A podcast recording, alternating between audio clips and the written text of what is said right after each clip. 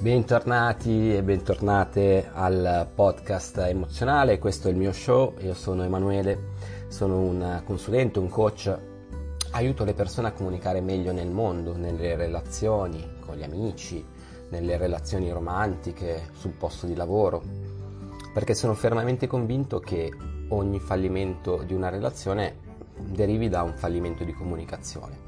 Per cui se siete interessati a questi argomenti eh, rimanete sintonizzati. Oggi tratteremo un tema molto interessante legato al mondo dei social media e se volete insomma ricevere le notifiche e gli aggiornamenti di questo mio spazio privato e personale in cui condivido la mia esperienza anche con i miei allievi che prenotano le dei percorsi personalizzati per risolvere un problema molto specifico sul mio sito eh, www.emozionare.net. Eh, rimanete sintonizzati. Qui in questo luogo fantastico parliamo di relazioni, di seduzione, di storytelling relazionale, di psicologia, di comportamento umano. Per cui abbonatevi al canale eh, in qualche misura se volete rimanere aggiornati. È da un po' di tempo che eh, avevo voglia di trattare questo, questo, argomento e fare una riflessione. Vale a dire eh, su come i social media, dove per social media intendiamo i vari Facebook, eh, Instagram, TikTok, eh, e chi più ne ha più ne metta perché poi ogni, ogni anno ne esce uno nuovo, YouTube anche, siano mh, in realtà uno strumento molto molto molto funzionale per andare a riconoscere quella che è la predisposizione eh, delle persone. Stavo leggendo un libro, adesso non mi ricordo eh, il titolo, però eh, diceva, rifletteva su questo, su questo, concetto, vale a dire che sui social noi diamo eh, il meglio e il peggio di noi e fin qui siamo tutti abbastanza d'accordo perché come diceva Umberto Eco i social network hanno dato diritto di parola a una, un esercito di imbecilli.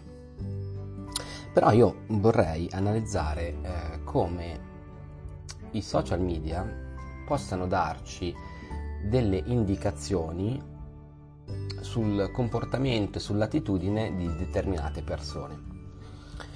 Eh, perché quello che è in rete è immortale e io amo approcciarmi a questa, a questa analisi, no? a questo processo uh, di, di, analisi uh, della personalità di, di qualcuno sulla base dell'osservazione del suo comportamento sui social media partendo dal concetto uh, che noi nella nostra vita uh, naturalmente, in maniera biologica, perché siamo animali sociali, ci narriamo.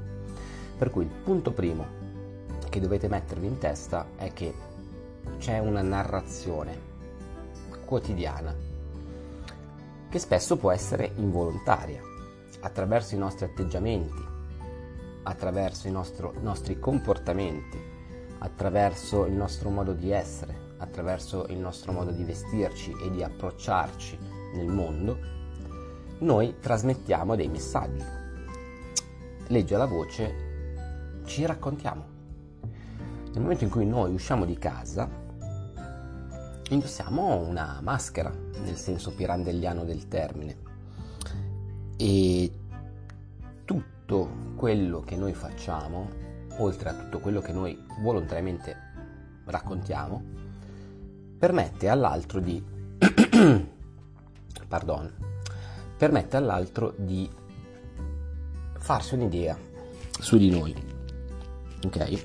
Perché tutto è messaggio, mm, è proprio l'assioma della comunicazione numero uno, no? è impossibile non comunicare, cioè noi stiamo comunicando in continuazione, stiamo lanciando segnali. E, e, la cosa di cui molti ignorano, il processo di cui molti ignorano l'esistenza è appunto che la somma poi di questi comportamenti genera un'impressione, un'idea nell'altro, anche a livello inconscio. Per cui la ripetizione dei comportamenti genera una immagine specifica, un puzzle, anche a livello inconscio dell'altra persona. Cui sono diversi poi gli scenari qui, no? C'è lo scenario classico de, de, del primo incontro in cui uno si fa un'impressione, o c'è lo scenario in cui attraverso la ripetizione, magari sul posto di lavoro, la ripetizione e l'osservazione continuano, anche non conscia, dei comportamenti di una persona, magari fa scattare l'amore dopo 3-4 anni che, che, si è colleghi. Però quello che voglio uh, farvi capire è che voi siete delle macchine da comunicazione. Cioè, tutto quello che esce da voi, in maniera conscia o inconscia, trasmette agli altri dei messaggi questi messaggi possono essere interpretati oppure ignorati, chiaramente. Vero è, e questo è il fattore clou, che la ripetizione poi tende a eh, imprimere eh, chiaramente in maniera maggiore una determinata immagine. Per cui una ripetizione di un comportamento, di un atteggiamento reiterata nel tempo chiaramente ha una eh, penetrazione inconscia eh, maggiore. Eh, per cui sono questi gli estremi, no? La prima impressione è una cosa, poi la ripetizione dell'osservazione appunto di un comportamento di una persona insomma, porta poi a, a, degli output magari anche, anche, differenti, a dei risultati eh, differenti. Per cui quello che vi sto proponendo in questo episodio dello show è prendere quella porzione di comunicazione eh, che possiamo in maniera deduttiva andare a analizzare sulla base di quello che uno comunica attraverso gli strumenti eh, digitali, attraverso i social media, tenendo conto e partendo dal presupposto che tutto è narrazione, per cui non può essere ignorato, o meglio, nella vita quotidiana lo possiamo ignorare, eh, però nel momento in cui abbiamo un interesse o un obiettivo comunicativo, oppure vogliamo anche semplicemente tutelarci da, da alcune persone, capire un attimo no, se è buona cosa avere a che fare o meno con, con determinate personalità, ok, iniziamo il nostro processo di analisi. E una delle prime cose che eh, normalmente io faccio è, fanno anche poi i selezionatori, che ci crediate o no, che lavorano nelle risorse umane, è andare a vedere quella che è il vostro storico, eh, quelle che sono le tracce che avete lasciato su internet, sui social media. E in tutto questo non c'è niente di male, anzi dovrebbe spingervi a pensarci due volte prima di pubblicare qualcosa di, di bizzarro, perché nel momento in cui voi lo pubblicate, magari siete convinti che sia una buona cosa. Se poi, visto che i social non sono un fenomeno passeggero, cioè sono più di dieci anni che sono presenti, per cui se voi, voglio dire, vi siete iscritti a Facebook nel 2008, adesso siamo nel 2021, capite come siano passati 2008, 2018, sono passati 13 anni e se voi andate a osservare, perché c'è la possibilità di andare a recuperare i ricordi, no? Dieci anni fa hai scritto questo, sette anni fa hai pubblicato questo, vedete come spesso e volentieri la persona che eravate dieci anni fa scriveva e pensava, ragionava e, narra- e si narrava in una maniera magari molto diversa rispetto a come vi eh, atteggiate e comportate oggi nel 2021. Per cui è inevitabile andare a osservare come le tracce che noi lasciamo online uh, siano anzitutto per noi stessi delle,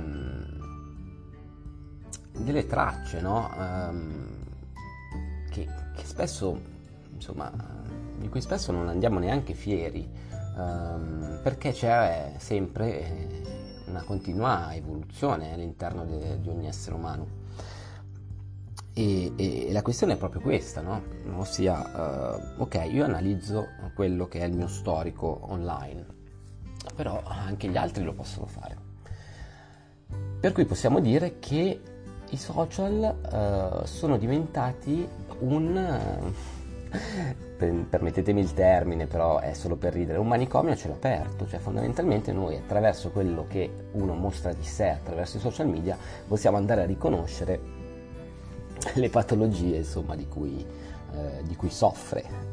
Tutti noi siamo in, un certo, in una certa misura patologici eh, nell'atteggiamento, però una cosa bella appunto eh, di questi strumenti digitali è che ha messo sotto gli occhi di tutti quelle che sono le paure, quelle che sono le, le dinamiche psicologiche interiori ed è tutto assolutamente chiaro e a disposizione di chiunque. Per cui poniamo l'esempio eh, classico che eh, voi andate a conoscere, cioè conoscete eh, una ragazza conosce un ragazzo in un pub. E come prima cosa si scambiano il profilo Instagram. Ora, non possiamo negare che eh, la curiosità è donna, ma anche uomo, ve l'assicuro, e, e va a sbirciare insomma, lo storico. E mettiamo che questo ragazzo ha Instagram da, da 10 anni, per cui riesce, eh, cioè inizia a vedere la sua narrazione da novembre, dicembre 2011 a novembre-dicembre 2021. E questo ragazzo, consciamente, mi auguro, anche inconsciamente, non me lo auguro, ha pubblicato tutta una serie di momenti che lui ritiene importanti eh, della sua vita. Per cui potrebbe aver tutta una sfilza di fotografie con gli amici, feste, momenti topici, divertenti, laurea, eh, vacanze al mare, esperienze particolari, viaggi. Ora, noi prendiamo tutto questo che, che è una narrazione visuale, no? fatta diciamo di 100 post, e al di là della curiosità, noi inconsciamente ci facciamo un'idea su questa persona. Ci facciamo un'idea.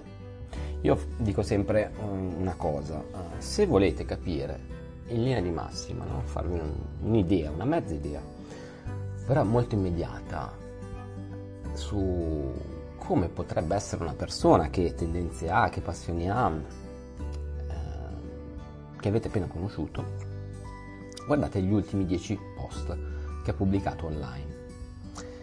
Da questi ultimi 10 post voi capite tante cose, capite magari il genere di musica che gli piace, capite magari il tipo di lavoro che fa, potete capire cosa è per lui importante, perché noi tendiamo a condividere i nostri um, ricordi uh, per due fattori principali. Il primo è perché abbiamo la presunzione che possano piacere anche agli altri e comunque una cosa bella la sentiamo di doverla condividere, un successo personale ad esempio sentiamo di doverla condividere per ricevere eh, l'attenzione e la validazione degli altri.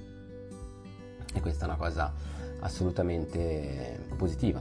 Cioè, noi pubblichiamo, narriamo per condividere nostra, le nostre emozioni e questo dice tanto. Allo stesso tempo, perché noi pubblichiamo uh, le cose? Eh, lo pubblichiamo come narrazione per noi stessi, ossia generazione di un'autoimmagine. E capiamo come questi due insomma, cosmi, no? queste due bolle siano strettamente connesse, perché se è vero che noi condividiamo qualcosa per gli altri, con, io la chiamo presunzione perché è una presunzione che gli altri ci percepiscano e siano felici per noi o, o tristi per noi, però comunque vediamola come una ricerca di appoggio, di validazione da parte degli altri e di supporto da parte degli altri. Però è vero anche che nel momento in cui noi ci ritroviamo il nostro profilo Instagram per le mani, eh, insomma, questa narrazione la stiamo facendo anche su noi stessi, per cui viene a crearsi un'autoimmagine. E capite come questi due cosmi poi si vadano a, a intrecciare, no?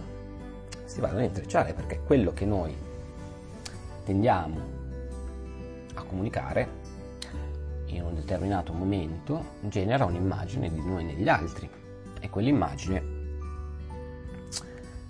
è anche un'immagine che abbiamo, è anche uno specchio di noi stessi. Per cui quello che dico è analizzate, cioè vi siete mai chiesti cosa state comunicando attraverso la ripetizione di ciò che pubblicate online negli anni? Perché gli altri, a livello inconscio, faranno la somma di tutti questi ricordi e in loro si genererà una immagine molto specifica. Ma soprattutto, oltre ad analizzare eh, quello che è il comportamento digitale online degli altri, l'avete mai fatto su voi stessi? Cioè, vi siete mai chiesti un'altra persona osservando il vostro profilo che idea si fa? Ora, se non l'avete fatto vi invito a farlo. Vi invito anche a fare questo gioco con i vostri amici, dire Guarda gli ultimi 10 post che ho pubblicato. Se tu non mi conoscessi, che idea ti faresti? Così almeno avete anche un pochino una, una presa migliore su quella che è la realtà, su quella che è la percezione, che poi può essere chiaramente modificata. Infatti qui, detto questo, riass- mm, cioè riassumendo in maniera molto spiccia quello che ho appena detto, ehm, noi siamo narrazione. Volendo eh, non possiamo non comunicare. Tutto è narrazione e le persone in maniera inconscia, gli altri in maniera inconscia, tramite la ripetizione, si creano un'immagine mentale di quelle che sono le vostre caratteristiche personali. E fin qui l'abbiamo detto. Uno dei canali da prendere in considerazione è il canale dei uh, social media, che risponde alla domanda, questa persona visto che sente da un lato l'impulso di validazione e dall'altro la volontà di creare un'autoimmagine o comunque eh, può essere un processo conscio inconscio, però la, come, si, come, vede se stesso e come decide di comunicarsi all'esterno, presi questi due parametri, cosa ne salta fuori? Cioè, cosa ne salta fuori? Che idea si fanno gli altri di noi? E sono sicuro che se voi ci pensate un secondino, ehm, avete anche voi l'amico che vi ha deluso sui social, nel senso che ehm, dato alcuni, dati alcuni exploit che ha fatto, qualche commento che ha fatto, avete scoperto una porzione eh, della sua personalità che prima non conoscevate e che magari cozza con voi.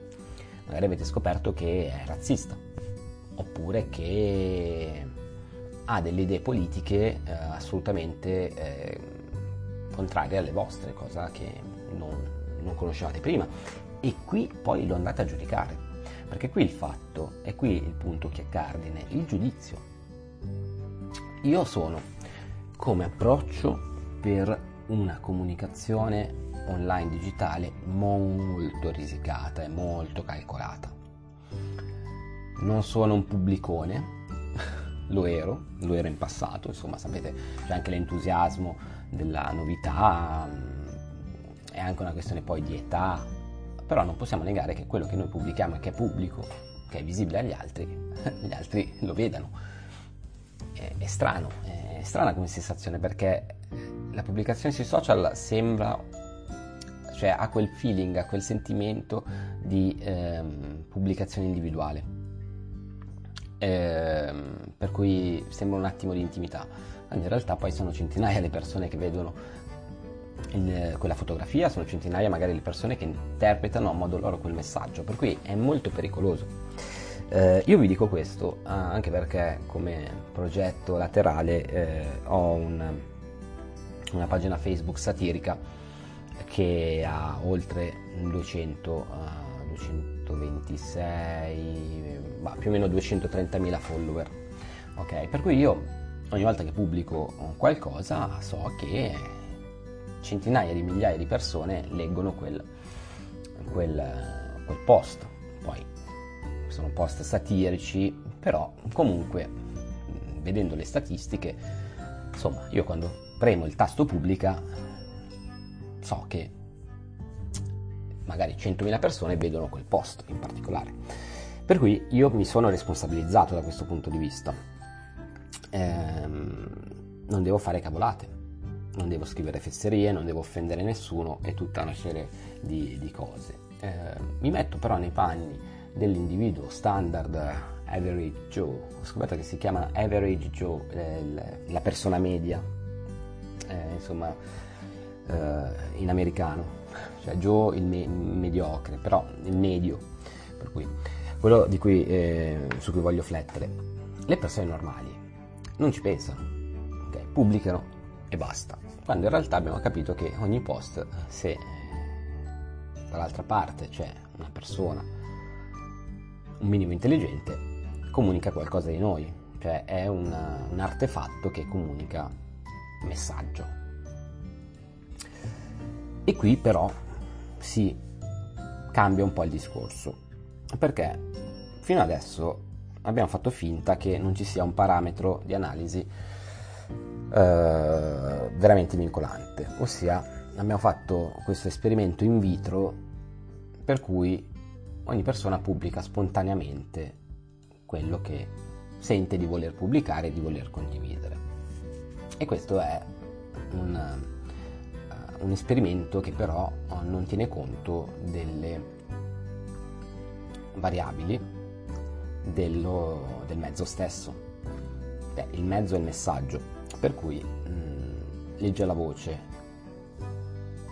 Alla fine della fiera, noi cosa vogliamo veramente pubblicare? cosa vogliamo realmente comunicare agli altri di noi stessi. Siamo in una società della vanità.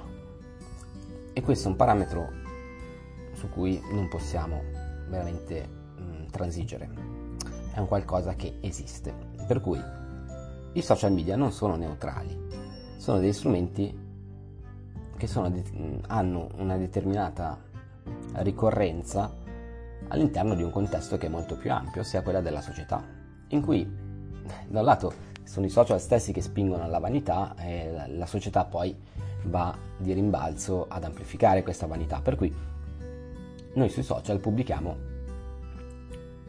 i momenti belli, ok? Tendiamo a, pubblicare i momenti belli, per cui capite come la, l'equazione qui sbagli, sbagli e non di poco. Perché se noi pubblichiamo solo i momenti belli, quando un'altra persona ci guarda il profilo, si fa un'idea, cioè ha una visione di noi stessi legata esclusivamente ai momenti positivi della nostra vita, ai momenti di successo. Nessuno si mette a pubblicare le sfighe sui social, cioè in realtà c'è anche un, un, tutto un, una fetta di pubblico che, che, fa questo, però in linea di massima noi pubblichiamo quello che sentiamo di pubblicare per avere validazione dagli altri e di conseguenza tutto ciò che noi riteniamo positivo per ricevere apprezzamento. Ok? Però capite come il famoso ragazzo, la famosa ragazza che si conosce, eh, che, che, si, che si incontrano insomma al pub e si lasciano l'Instagram, vanno a analizzare quello che è il profilo, vanno a studiarlo, ma anche solo per curiosità, quello che è il profilo l'uno dell'altro. E cosa succede? Succede che l'uno vede solo i momenti belli dell'altro e viceversa. E si fa un'idea su, su questo. Per cui c'è un termine molto bello in, in americano, si dice inflating the image, cioè inflate significa gonfiare. Cioè, chiediamoci, se io vedo solo i tuoi momenti belli, io vedo una versione pompata di quella che è la tua vita. C'è una frase di Alfred Hitchcock che dice il cinema è la vita alla quale vengono tagliati i momenti noiosi. E possiamo dire che i social sono la vita alla quale vengono tagliati i momenti, sì, noiosi, o comunque non eccitanti. Per cui abbiamo capito come i social siano una visione distorta di una realtà. O meglio, noi possiamo analizzare quello che uno pubblica sui social, però sempre con il beneficio del dubbio, perché noi stiamo vedendo solo quello che questa persona ci vuole mostrare, stiamo vedendo soltanto il suo lato positivo, eh, quando invece chiunque abbia vissuto una qualsiasi relazione, ad esempio romantica, sa che sono due cose distinte, no? L'autoimmagine che si vuole trasmettere all'esterno e poi la vita quotidiana, cioè la vita quotidiana è fatta di alti e di bassi, è fatta di litigi, è fatta di incomprensioni, così come di momenti bellissimi. Noi sui social mettiamo solo i momenti bellissimi, però la vita è un'altra cosa. E qui andrei ehm, ad approfondire ancora un pochino quello che è ehm, un ombrello insomma, di interpretazione su, sui social media, ossia vederli come una sorta di grande ospedale psichiatrico. Ok? Eh, perché al di là di quello che uno posta, c'è una normalità di utilizzo dei social media che è normale. Ci sono invece degli atteggiamenti che dovrebbero farvi alzare le antennine e capire che ci sono alcune bandierine rosse su una determinata persona. Vedendo appunto il mondo dei social media come un grande ospedale psichiatrico, noi andando su un qualsiasi profilo possiamo capire se questa persona è mm, normale, per cui l'autoimmagine che ha di se stesso e che decide di condividere nel mondo è normale, oppure se mostra in maniera inequivocabile qualche forma patologica, eh, dove per patologica intendo c'è qualcosa che non va. Questa persona non, non ha tutte le rotelle a posto, perché se decide di pubblicare determinate cose, facciamo qualche esempio. Ovviamente sono supposizioni queste, però devono essere degli spunti per riflettere, no? per eh, avere delle informazioni in più è difficile che quando qualcosa inizia male finisca bene, ok?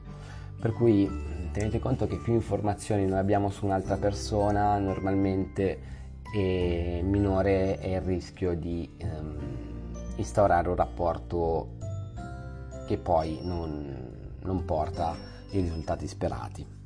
Eh, c'è sempre fattore mistero e quant'altro, per questo io vi dico sui social andateci proprio piano. Andateci piano perché ricordatevi che c'è qualcuno là fuori che può mettersi lì 10 minuti e studiarvi. Perché eh, sono pubblici, son pubblici post, cioè potete fare quello che volete, eh, l'unico modo è non pubblicare. E ci sono tante persone che decidono di non pubblicare o pubblicare in maniera eh, rara. Però andiamo a analizzare appunto quelli che sono alcuni atteggiamenti che io ho notato essere indicatori di alcuni tipi di personalità. Allora, anzitutto se il profilo è pubblico o se il profilo è privato. Cosa ci comunica una scelta di questo tipo? Sicuramente la persona che ha il profilo privato è una persona più selettiva, è una persona che non permette a chiunque di conoscere i propri segreti e non vuole condividere con tutti i propri momenti della, i momenti della propria vita. Se invece il profilo è pubblico, abbiamo di fronte una persona che non si fa particolari problemi e che forse ha più una, una maggiore insicurezza termini, nel termine che vuole piacere anche a persone che non fanno parte della propria cerchia sociale. Per cui magari cerca una maggiore validazione eh, di fuori. Per cui pubblico o privato già è un, un indicatore importante di come uno gestisce una particolare sfera della propria intimità. Cioè io decido di tenere private e concedere solo a una serie di amici selezionati le mie esperienze oppure posso mostrarle a tutte, a tutti quanti. E già qui c'è una distinzione. Ora, sulla qualità del contenuto ci sarebbe da parlare veramente tantissimo. Però una cosa che ho notato è che chi si fa i selfie e chi pubblica tante eh, fotografie di se stesso normalmente è alla ricerca di grande validazione da parte del, del pubblico e di conseguenza questo può determinare una grande, enorme insicurezza. Cioè perché io dovrei farmi vedere e pubblicare quotidianamente storie e post che mostrano me stesso? Cioè le cose sono due, o cerco validazione negli altri o sono un egocentrico o ancora peggio un narcisista. Ok? Per cui non narcisista in quel senso, un narciso, ok? Per cui ho un'autoimmagine di me stesso che è maggiore rispetto a quello che è il reale valore sul mercato. Per cui sono già due patologie. Cioè, se tu pubblichi troppo di te stesso, e poi quel troppo può essere declinato magari in troppe foto sexy, troppe foto in palestra, troppe foto che trasudano il messaggio ehi guardami, Ecco, io personalmente mm, un, nei rapporti insomma, eterosessuali eh, che, che, che porto avanti, per me è già una bandierina rossa nel momento in cui una ragazza ha il profilo pubblico e mostra tanto di se stessa, tante anche parti insomma scoperte di se stessa. Poi ognuno è libero di fare quello che vuole di pubblicare quello che vuole. Io sono assolutamente per la libertà. Il vero è che, se è vero che ognuno può pubblicare quello che vuole, ognuno può interpretare questo atto come meglio crede. Per cui, appunto, nell'ottica di vedere Instagram come un grande ospedale psichiatrico, se io noto che la persona in questione è troppo autoreferenziale, la inquadrerò, poi magari nella vita reale è diversa, ci mancherebbe, lasciamo spazio al dubbio, però io intanto la inquadrerò come una persona autoreferenziale e le persone autoreferenziali normalmente o sono molto vulnerabili e hanno bisogno di approvazione dall'esterno, per cui insicure, oppure sono troppo sicure di se stesse e di conseguenza un po' amano troppo se stesse e io ne traggo delle conclusioni. Così come se una persona ha il profilo pubblico oppure privato, mi sta già dando un messaggio, è un messaggio di rimbalzo, è un metamessaggio, un messaggio che sta dentro un comportamento. Io ad esempio ho il profilo, profilo privato su, sui social e, e dice molto di me. Io difficilmente pubblico foto in cui la, il messaggio è guarda come sono bello o guarda come sono figo e se lo faccio, lo faccio condividendolo solo con una cerchia ristretta di, di seguaci. Per cui non possiamo negare, lo ripeto, che quello che noi buttiamo fuori sia la nostra narrazione. Per cui procediamo un attimino e cerchiamo di capire come andrebbero utilizzati eh, i social. I social dovrebbero essere lo specchio dell'equilibrio che abbiamo dentro, delle nostre passioni, delle, dei nostri lati belli. Non c'è nulla di male in un atteggiamento di, di questo tipo. Diciamo però che non possiamo negare che gli altri si facciano un'idea di come uno si, si comporta, perché anche qui siamo nel campo del, del comportamento, no? Cioè vediamo quello che sta dietro al posto. C'è una scelta consapevole di pubblicare qualcosa. Per cui se una persona pubblica troppo su se stesso, insomma, abbiamo detto potrebbe avere qualche insicurezza. Così come le parole che uno utilizza per narrare se stesso sono molto importanti, vanno analizzate perché sono il nostro avatar è la nostra narrazione e questa narrazione inconsciamente o consciamente la portiamo avanti nell'arco degli, degli anni. Per cui noi possiamo vedere e avere oggi come mai prima nella storia i comportamenti anche passati di una determinata persona. E farci un'idea su conoscerla prima ancora di conoscerla. Bene, e questo sicuramente porta un vantaggio da un lato, ma anche un disincanto dall'altro. Se dovessi dare un giudizio definitivo sulla presenza dei social media nella società, secondo me appunto sarebbe sicuramente negativo e eh, hanno portato a un inflating, come ho detto, ossia a un gonfiare, no? pompare eh, sia l'ego delle persone che poi anche la propria narrazione e l'autoimmagine. Eh, io parlo in questo caso principalmente di, di donne che eh, hanno scoperto grazie ai social media, molte donne hanno scoperto attraverso i social media eh, che eh, là fuori c'è una schiera di uomini assetati di, di sesso e che farebbero di tutto per eh, portarsela a letto. Per cui si sentono molto più ehm, come dire, richieste rispetto a quello che sarebbe una vita senza i social. Però ricordiamo che come manda il messaggino a te, ciao bella, come stai? Lo manda altri 200. Però qual è il processo psicologico poi che sta alla base?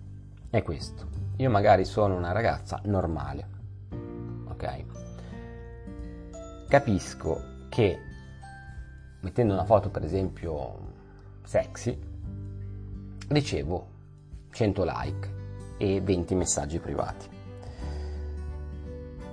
Per cui se io prima mi sono sempre considerata e gli altri mi hanno considerato sempre una persona, una ragazza normale, mediamente carina, diciamo che il mio ego si va a pompare.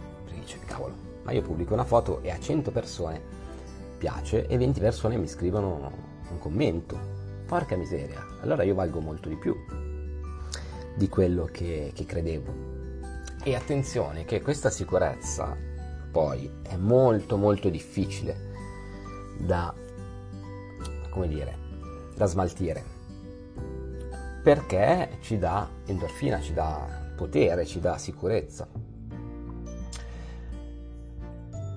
La cosa però, di cui però insomma, ci, ci, dimentichiamo è che questa formula di comunicazione di eh, pompaggio, questa, questo processo di pompaggio vero e proprio, avviene in un contesto che è digitale, che poi spesso non ha corrispondenza nel mondo reale mondo digitale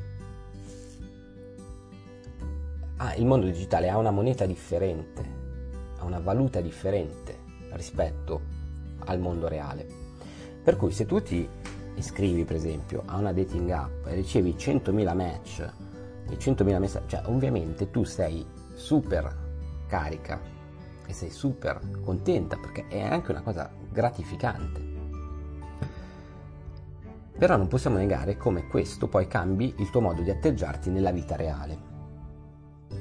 Che però non è uno swipe a destra o uno swipe a sinistra, non è un doppio tap per mettere un cuoricino o quattro cliccate per scrivere un commento. La vita reale è un'altra cosa, però quello che esce fuori, cioè dal, dalla porta di casa, esce fuori poi una persona che è ego boostata, cioè ha, un, ha avuto un boost, un aumento importante del proprio ego, che si riflette poi nei comportamenti, nella vita reale. E non vi nego che vi siano tanti ragazzi che ho conosciuto che dicono cavolo però io sui social oh, tutti mi scrivono eh, però nessuno vuole poi mettersi insieme a me nella vita reale. E il concetto è proprio questo, che digitale, la valuta digitale è diversa dal contante. Ok? La vita digitale ehm, è una proiezione ideale di una situazione altrettanto ideale.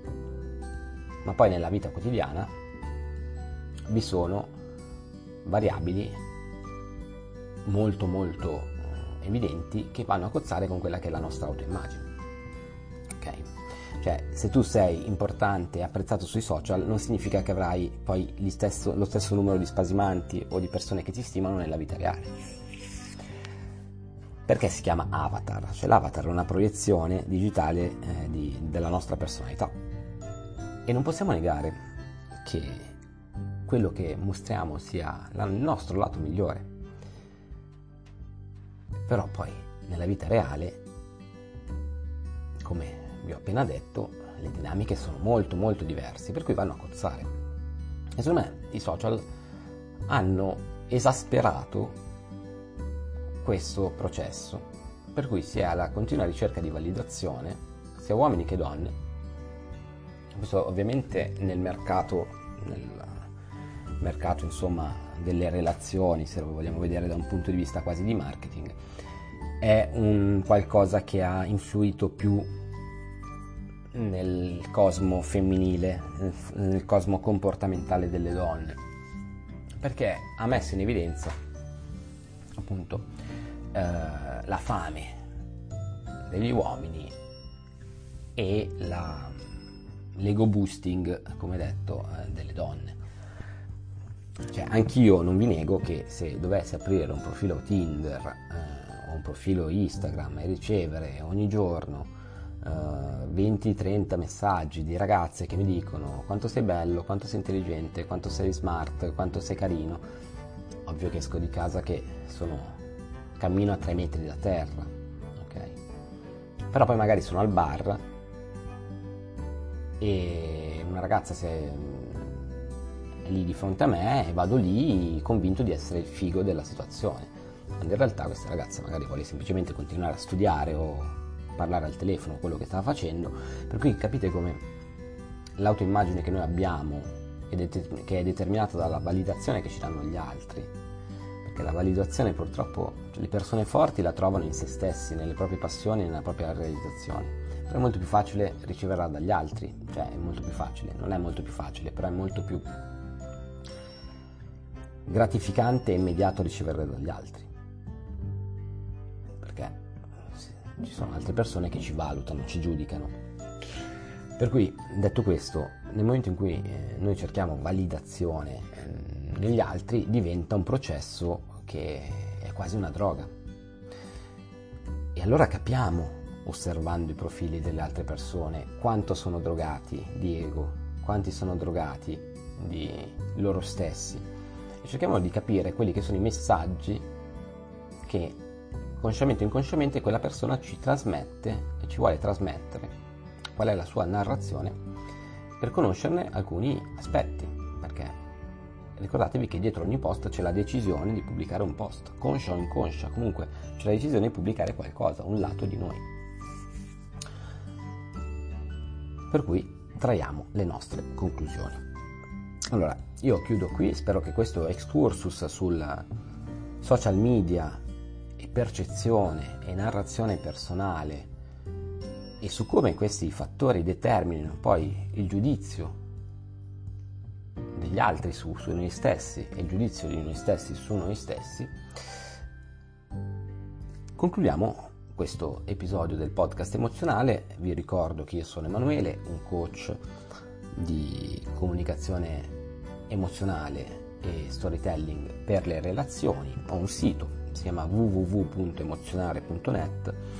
Il mio lavoro è quello di seguire allievi e allieve, un numero limitato di allievi e allieve eh, per dei percorsi personalizzati di miglioramento della loro comunicazione all'interno delle relazioni, che siano romantiche, amicali, amicali tra amici chiaramente, eh, familiari e quant'altro, perché sono convinto che il miglioramento di una di tutte quelle, quelle skill sociali legate a come noi comunichiamo con gli altri possa garantire un, una migliore qualità della propria vita, una, un incremento, un passaggio in avanti. Normalmente le persone si rivolgono a me mm, nel momento in cui eh, devono affrontare un problema piuttosto specifico, relazionale. Ma queste sono skill sociali che una volta imparate eh, ve le portate avanti per tutta la vita. Okay? Sono cose che probabilmente vi avrebbero dovuto insegnare anni fa e invece non ve le hanno insegnate, per cui avere un coach, un allenatore che riesce a correggere e riesce a darvi giusti consigli sul percorso da seguire e che vi accompagna in questo percorso eh, mano nella mano di miglioramento personale delle proprie skill sociali ecco, credo che sia un qualcosa di, di valore, eh, eticamente corretto e assolutamente eh, positivo. Per cui questo è quello che io faccio quotidianamente. Per cui vi ringrazio, vi saluto, uh, abbiamo fatto 45 minuti di episodio, ultimamente sto andando molto lungo, uh, spero che questo for- formato, questo format vi, vi, piaccia, preferisco approfondire piuttosto che lanciare solo del, delle pillole. E niente, andate sul mio sito www.emozionare.net se siete interessate o interessate a conoscere quello che faccio e se volete potete anche prenotare una coaching call conoscitiva con me gratuita di 45 minuti eh, al telefono eh, per eh, capire se posso darvi una mano insomma nel miglioramento delle vostre relazioni per mezzo della comunicazione, soprattutto comunicazione dal punto di vista emozionale. Io vi ringrazio, vi saluto e ci vediamo al prossimo episodio.